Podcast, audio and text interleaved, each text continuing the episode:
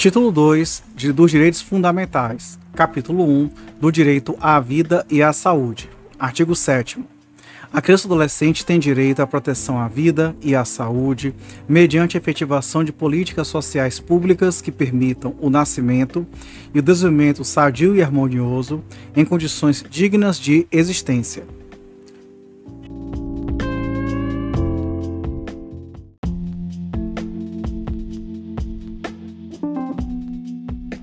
Artigo oitavo.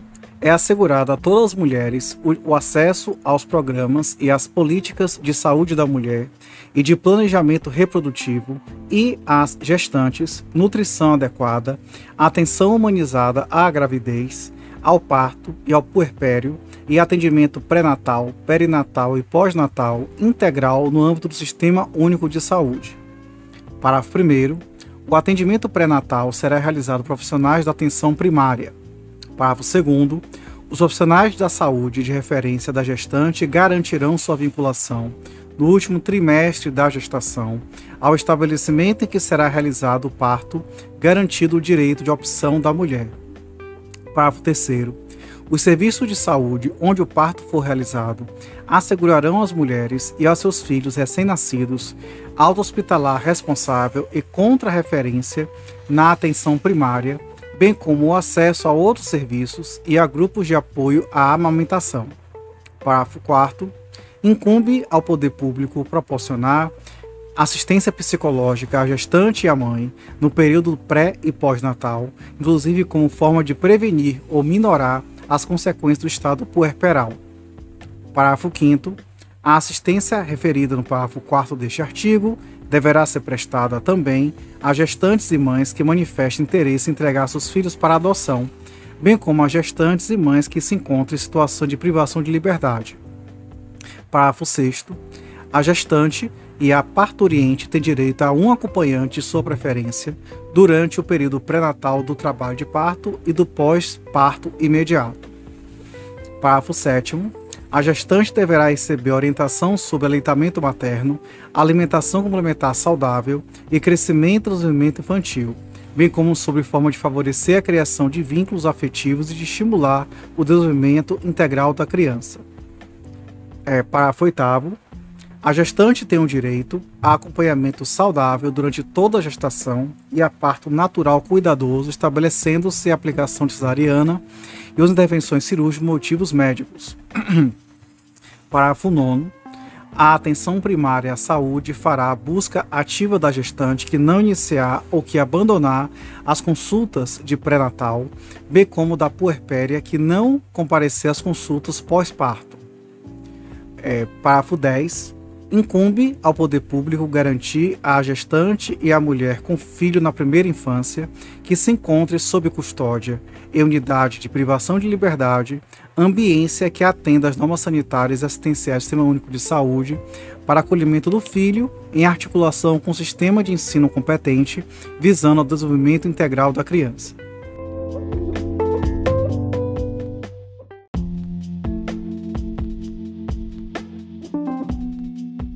Artigo oitavo A.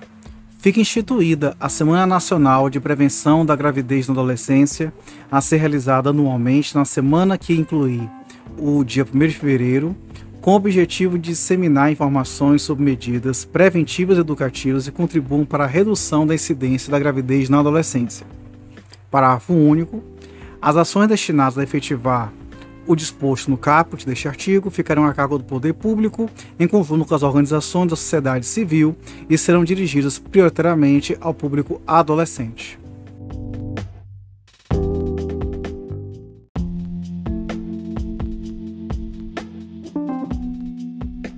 Artigo nono.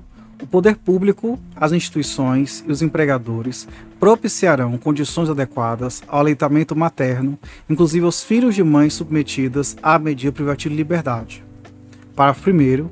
Os profissionais das unidades primárias de saúde desenvolverão ações sistemáticas, individuais ou coletivas, visando ao planejamento, a implementação e a avaliação de ações de promoção, proteção e apoio ao aleitamento materno e a alimentação complementar saudável de forma contínua. Parágrafo segundo. Os serviços de unidade de terapia intensiva neonatal deverão dispor de banco de leite humano ou unidade de coleta de leite humano.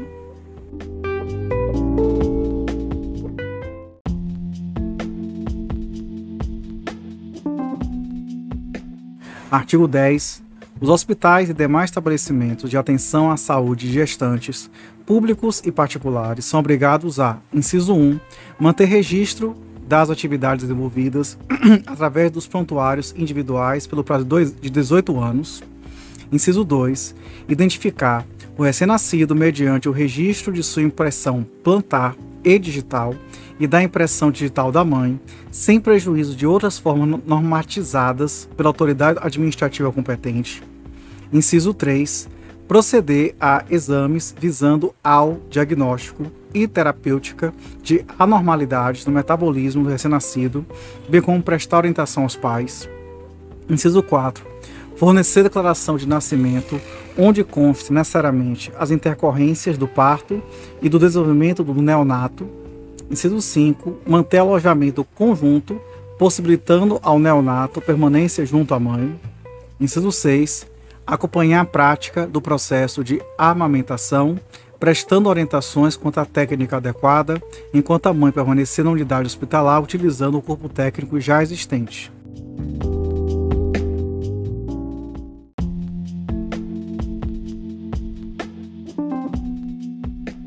Artigo onze.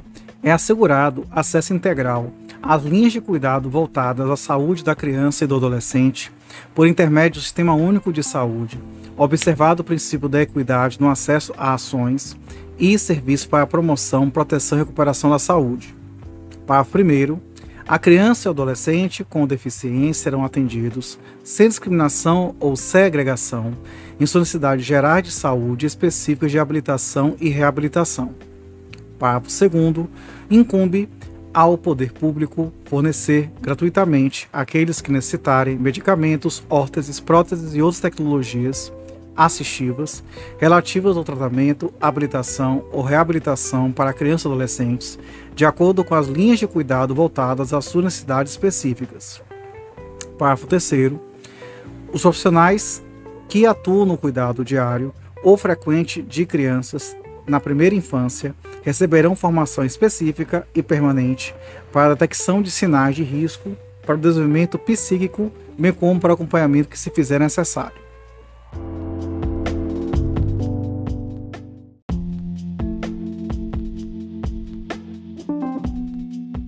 Artigo doze. O estabelecimento de atendimento à saúde, inclusive as unidades neonatais, terapia intensiva e de cuidados intermediários, deverão proporcionar condições para a permanência em tempo integral de um dos pais ou responsável, nos casos de internação de criança ou adolescente.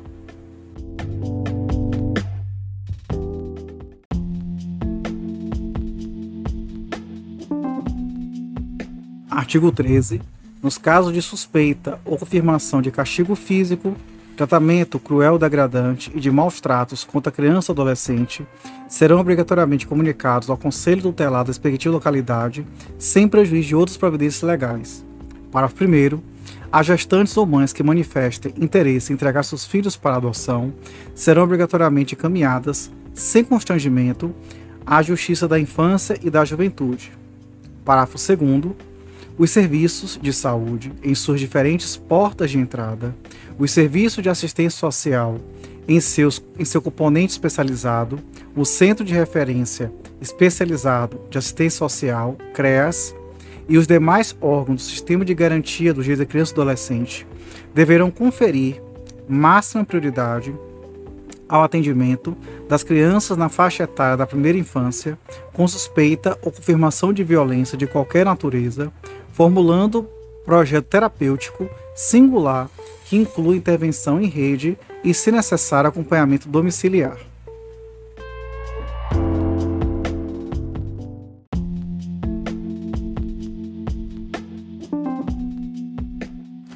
Artigo quatorze.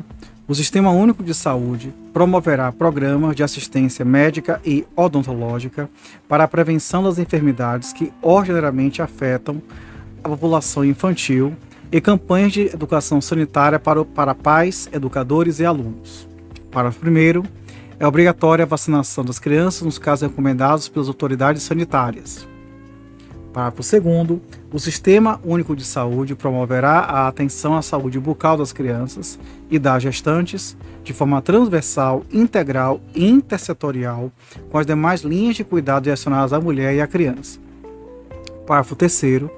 A atenção odontológica à criança terá a função educativa protetiva e será prestada inicialmente antes do bebê nascer por meio de aconselhamento pré-natal e posteriormente no sexto e no décimo segundo anos de vida, com orientações sobre saúde bucal.